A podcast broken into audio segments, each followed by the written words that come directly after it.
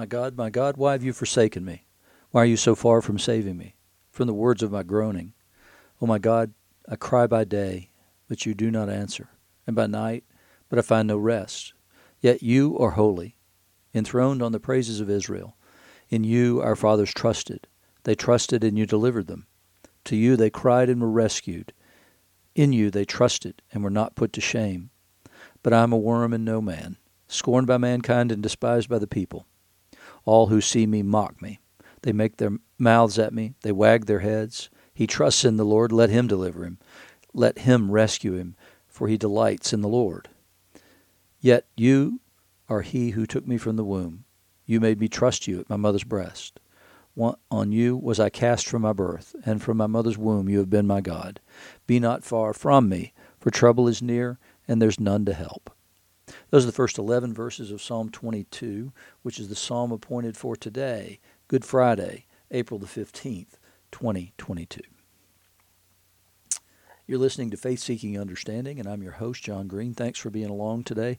We only have two lessons today. We don't read an epistle on Good Friday, just so you'll know, because it's written after the resurrection, and so we it's less to reflect on in some ways. We want to focus our attention today just on the crucifixion, and so that's the whole point of Good Friday. We would come in, and there would be very little as far as decoration is concerned in the church. The cross would be veiled with black, and so that would have happened the night before. At the end of the Maundy Thursday service, we would have stripped the altar and everything out of there of all adornment, and then put the veil over the cross in that way to signify the death of Christ.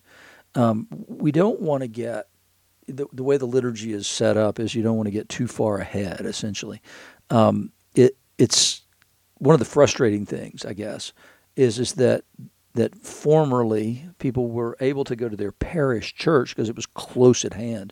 And so people would come to all these services. They would come to the Maundy Thursday service, the Good Friday service, perhaps a Holy Saturday service, and then maybe the Easter vigil, and then Easter as well. But the problem is that as things changed, the way that we go to church changed. And so we no longer expect people to be there for all those services, and that to me is a sad, sad statement. So what we do is we collapse the entire thing into Palm Sunday primarily. We read the entire Passion Gospel at that time. We're too ADD in some ways to focus on one thing at a time. It's important always that we reflect on the crucifixion. We don't just jump forward into resurrection. It's important for us to spend time thinking about the crucifixion and what's going on there, and that Jesus laid down his life as a willing sacrifice, and that the Father didn't intervene, and that Jesus didn't use his considerable powers to change things. I mean, the greatest temptation had to have been at the cross, as he endured all the pain and the suffering and knew that death was imminent. And yet there are people there who are still mocking him and saying, you know, you saved others, now save yourself. If you're truly who you say you are, then come down from that cross, and that'll be the final sign, and we'll believe. And that belief wouldn't be of any efficacy at all, because he would have failed. And so success in Jesus' earthly ministry and mission includes the cross. It's the only way to get to resurrection. And so when he said, deny yourself, take up your cross, and follow me, whoever loves his life will lose it, and if you hate your life, you'll gain it for eternal life, he shows the way to do that. It's not just theory, and it's not just some nice teaching that sounds, you know, sort of psychological. So if you just lay down your life in a psychological way, you can still do everything you wanted to do. But Jesus meant it quite literally, to be willing to lay down your life and to say, I have no claim on my life anymore. My life was purchased by the blood of Christ. And I'm to take the same attitude towards my life that he took towards his, which is to be an offering and a sacrifice to God, to lay it down before him. And on this day, we read the Genesis passage from Genesis 22, 1 to 14, and it's the binding of Isaac. So after these things, God tested Abraham and said to him, Abraham, you know, I read this to a group of older men when I first came here to Asheville, and we were studying the book of Genesis, and we came to this passage, and these guys were all retired, and so they had time. They would come and be part of the Bible study on Wednesday, and pretty much anything else we ever did. These guys were always there, and I appreciated them for that. But God wanted more, and He wants more from you, and He wants more from me. Always. It's you read this thing, and so when I read this, after these things, God tested Abraham and said to him, Abraham, my response was, you know, this really pisses me off. And they're just looking at me like, what are you talking about? And my response was, you know, this man is 100 and some odd years old. God made him wait 25 years to have the son that He promised him, and now He's testing him? And my thing was, you know, just let that old man be. Give him a break. But that's not how it is. God wants more and more from us, and He wants us to know Him more and more. And so here, when He tests Abraham, one of the things that He shows is that it proves, at least, is that Abraham doesn't understand God completely yet. And the reason I say that is Abraham answers, here am I. And God said, take your son, your only son Isaac, whom you love, and go to the land of Moriah, and offer him there as a burnt offering on one of the mountains, which I shall tell you. So Abraham rose early in the morning, saddled his donkey, and took two of his young men with him, and his son Isaac. So at some level, he believes that he's... Does he believe that he's worshiping a God who could ask for a child sacrifice? Particularly if this child, the one that He gave him. I mean, He's already had to do a similar kind of thing and sending away... Ishmael.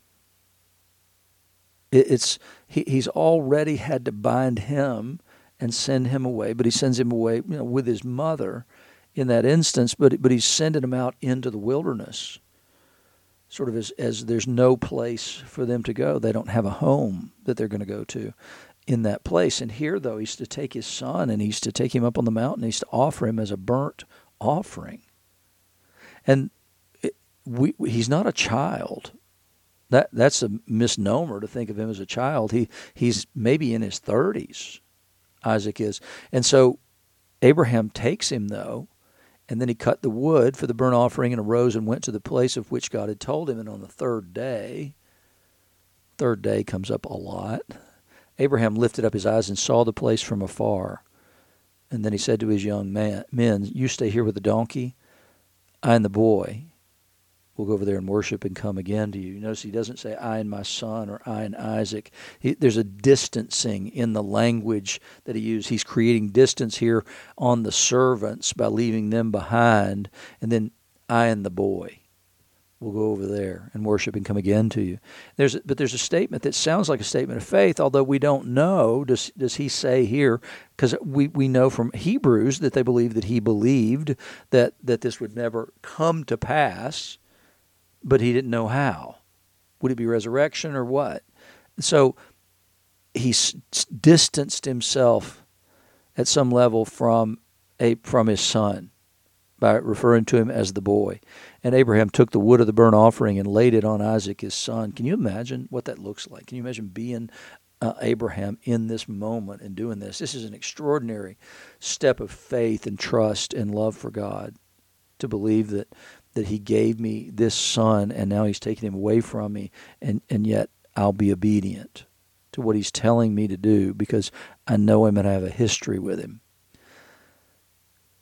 And he took in his hand the fire and the knife. So here goes Isaac, burdened with this wood on his back, as Jesus was with the wood of the cross on his shoulders, and Abraham walking with him, the fire and the knife.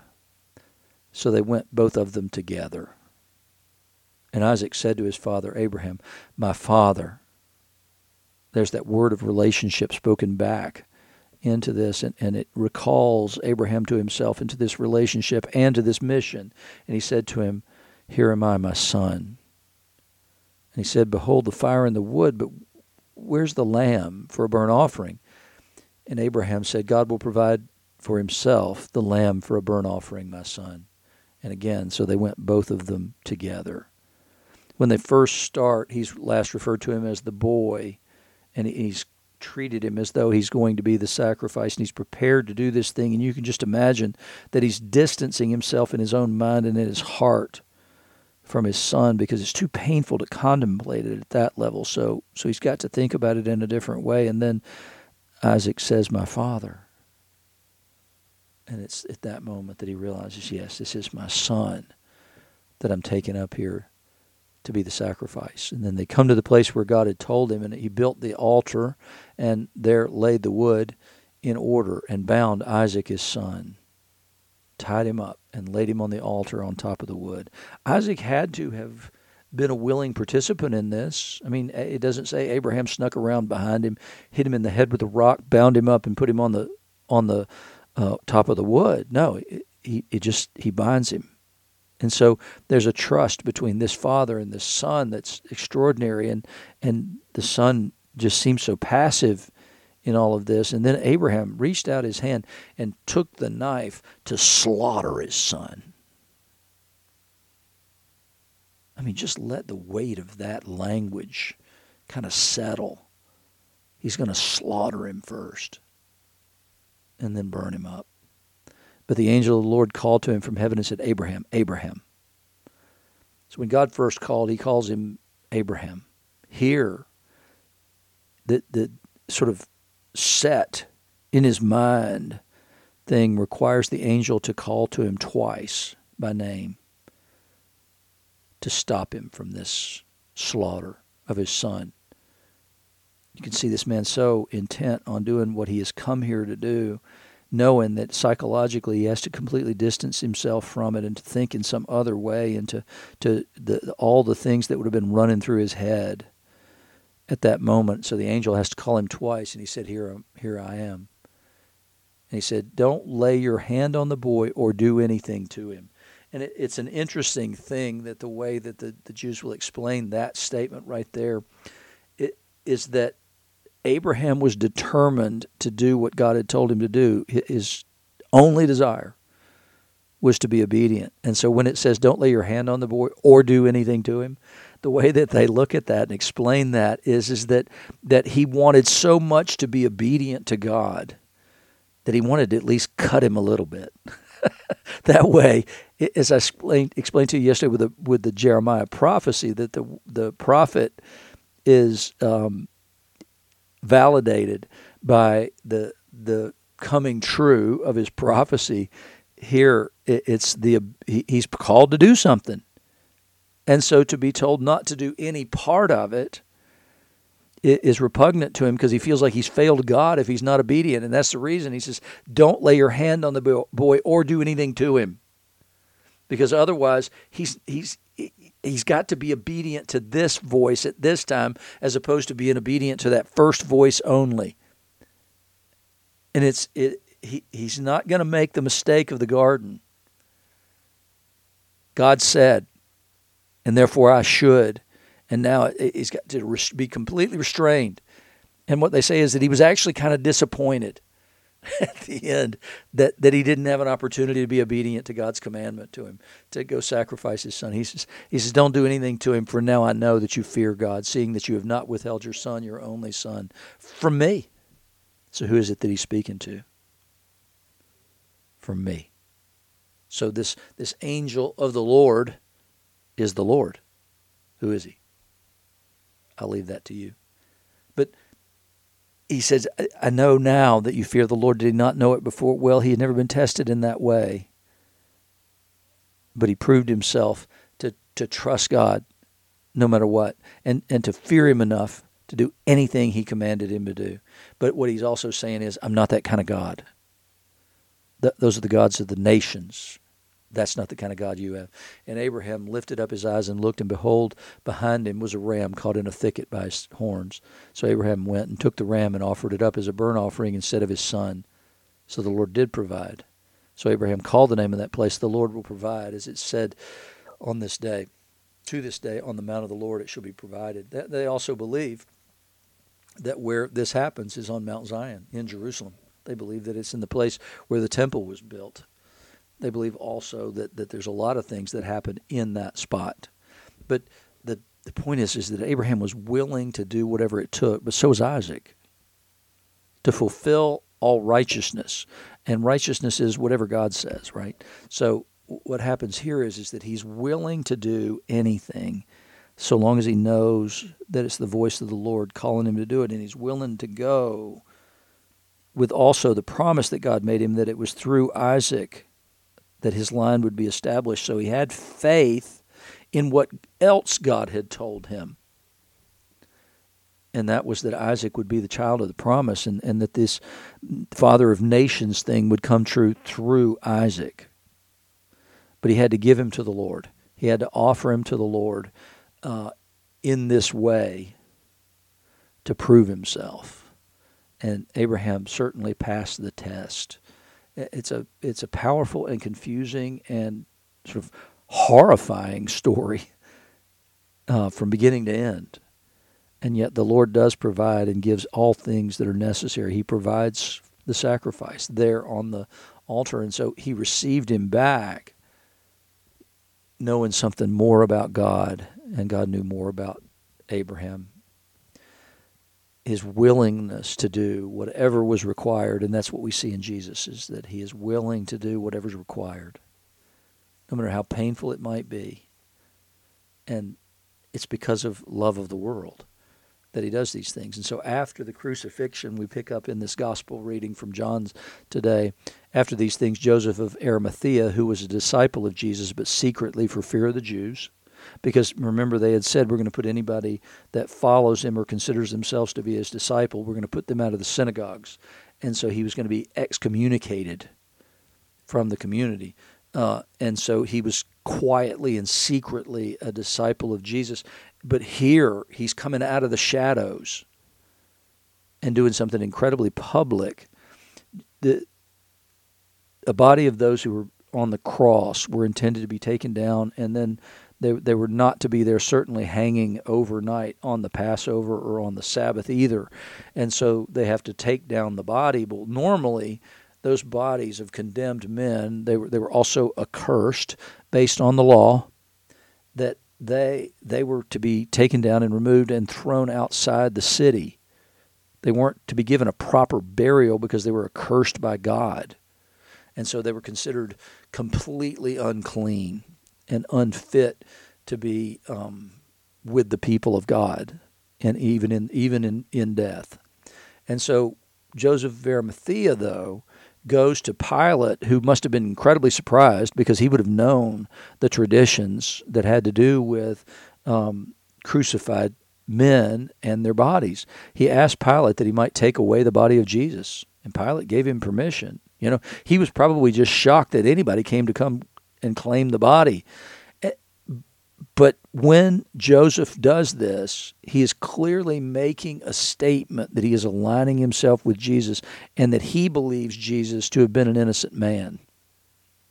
So they came and took away the body. He came and took away the body. Nicodemus also, who earlier had come to Jesus by night, came bringing a mixture of myrrh and aloes, about 75 pounds in weight. And so these are the spices and creams that are to be used to prepare this bloody and beaten body of Jesus that had just recently been crucified. So Nicodemus also comes out of the shadows and out of the darkness and makes a public declaration what he believes about Jesus. Both these men have made that declaration. What they believe is this was wrong, that this was an innocent man. And the proof is that they want the body of Jesus. It's a powerful faith statement. It could be very costly for these men to have made this public alignment with Jesus in this way. They're going to give him a proper burial when Jewish law says that he doesn't deserve a proper burial. In fact, it's nearly prohibited that you do this, but they're saying, we don't believe he's accursed. We believe that he's an innocent man, falsely accused, tried by a kangaroo court, and put to death. And so they're willing to go and align themselves with Jesus and with his disciples. It had to be stunning and surprising for the disciples to hear that this had happened. So they took the body of Jesus and bound it in linen cloths with the spices, as is the burial custom of the Jews. Now in the place where he was crucified there's a garden, and in the garden a new tomb in which no one had yet been laid. So because of the Jewish day of preparation, since the tomb was close at hand, they laid Jesus there. So they couldn't do the work of preparation because we're coming up on the day of preparation for Passover, so they couldn't do the work of preparation. It would have been forbidden. So what they did was they said, okay, we're just going to go ahead and take him and put him in that tomb. There's nobody else there. It's a new tomb in which no one else has been laid. So they take Jesus and they put him there, and they wait. They wait until the Sabbath is ended so that they can go and prepare his body in the proper way, according to the customs of the Jews, which would have been something, as I said, that would have been prohibited typically because he would have been considered accursed because he was hanged on a tree. And yet they're still considering Jesus to be one that was loved. And so in spite of their misgivings, in spite of what they know and what the cost will be, they decide, no, I'm going to align myself with him, that this is wrong. And so you see in these two stories, what you see is people being obedient to God, whatever the cost to themselves personally might be. And they're following Jesus' example. They see that I would rather be aligned with him than aligned with them. Abraham is willing to align himself with God no matter what the cost to himself might be, because where else would he go? God, who's done all these things for him, who has prospered him and given him this son and made this covenant with him and made this promise with him. And so, initially he was, when the covenant was cut, he wasn't asked to do anything except for gather the birds and do all the things necessary to make the covenant ceremony work. So he was obliged to kill the birds and separate the carcasses and all that kind of stuff. And then the way that covenant should have gone and would have gone in an ordinary covenant situation would be that each party would have gone between those as a symbol that said, as it's been done to these birds, so be it unto me if I break the covenant. But Abraham wasn't asked to do that. He wasn't asked to go through those pieces because he's a human and he's fallible. And so God alone passed through. So the covenant is built on God's faithfulness, not on man's reciprocal faithfulness even. And so you see that. And then ultimately he gives him circumcision as a sign before the child is born. And so he's obedient to that. And he circumcises all the males in his household in preparation for the fulfillment of the covenant. And then here, what we get is ultimately, I need not a statement of faith from you, Abraham, exactly, but it is what it is. Is that will you be faithful? I'm going to test you this one time and ask you to be faithful in a hard circumstance. And that kind of faith is the call for Christians. It's what Paul understood more nearly than anybody else, that it's that faith of Abraham, the willingness to believe God when he made promises before he ever really knew anything about God, and his willingness to do whatever God asked him to do, no matter what the personal cost was to him. And that's the way we're intended to live. That's the way we're intended to live and treat every single thing in our lives. Everything can be precious to us, but it can't be more precious than he is, because he made a declaration that we were more precious to him than the life of his son, and the son makes the declaration that you're more precious to me than this unbroken fellowship that I have with the Father. And it's the attitude that we're supposed to take towards all things. We can love all things, but we can't set those things as our highest good. Our highest good has to be the love of God and the presence of God, and the obedience to one who gave his son and didn't spare him so that we might live and have eternal life.